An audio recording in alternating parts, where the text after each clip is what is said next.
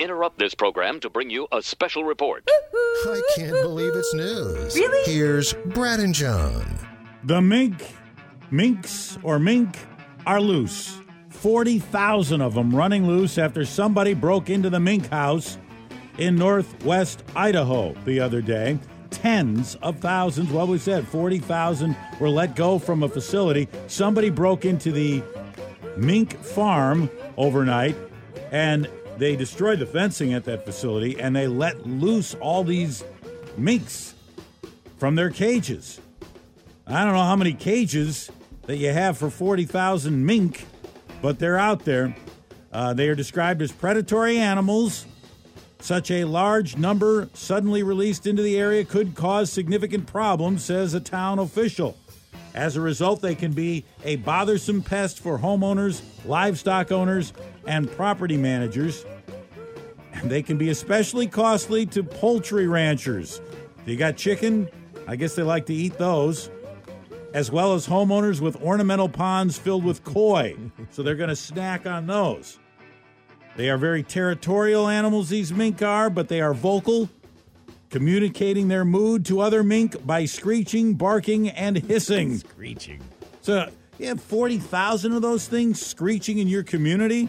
That could be pretty deafening, I would think. So, I'll never forget my friend Don. He put together a whole backyard oasis, this pond thing with the fountains and all that, put the koi in there and all that. Set his coffee maker, going to go out on his deck the next morning and enjoy the ambiance of his water feature. And there was a heron standing there in his pond and eating every single one of his fish. Oops. You know, when you're driving, sometimes you like to have your own soundtrack to drive it. You know, you got certain music you really love to drive to. Well, that seemed to be the undoing for a couple guys in Pittsburgh. They jumped a woman earlier this month, took her keys, and stole her car. The police tracked it down a couple hours later, but the carjackers were already gone, John. So the victim gets her car back. And then she notices something strange. The car's computer notified her as she's trying to, connect her devices to it. The car's computer notifies her that a device is already connected to the Bluetooth. Somebody named Daryl's iPhone is connected to the Bluetooth.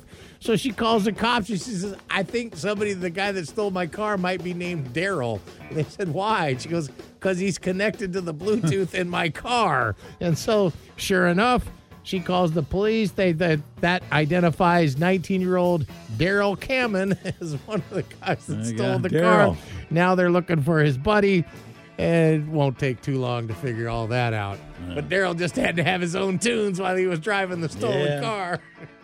That's always the thing when you get a rental car. You go in there and you connect your phone, and then you look at all the names of all the people who had it before who connected their names, and some of them have, like, really goofy names. Stinky and nice. Rat Face and stuff like that. I mean, they put their nicknames in as the... As the connection name. Okay, they could have put in Knucklehead. Yeah. What's the craziest thing you've seen somebody do while smoking a cigarette? We've all seen it at the gas pump. That's been going on since, the beginning of whatever. People smoking cigarettes at the gas pump. I saw a guy in the batting cage one time just trying to take cuts at a fastball. With a cigarette in his mouth. Yeah. Well, how about this guy in China? I actually envy this guy. He was able to, because he can do something that I haven't been able to do yet. I'm working my way to it. This guy, Brad, and he's 50 years old, this guy ran a marathon while smoking the whole time. They call him the chain-smoking grandpa. He's 50 years old, kind of a young grandpa, maybe. I don't know. But he ran the marathon in 3.5 hours. While he was puffing on cigarettes the whole time. He ran the entire 26.2 miles while either smoking or lighting up a cigarette. So that was part of the experience for him. He wanted to be able to say he did the thing while cigarette smoking. You know, it's funny. Sometimes you see those people in a marathon. They got people on the sidelines or along the route handing them some kind of fruit juice or power bars. There's people standing by with a lighter cigarette when he runs by. Yeah. Keep that lit. Keep that thing going. You can do it.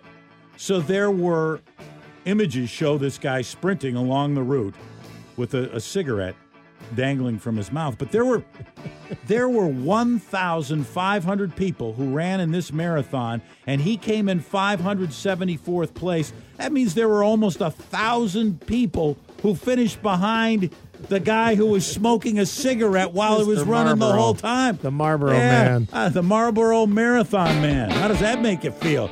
Finish behind that guy.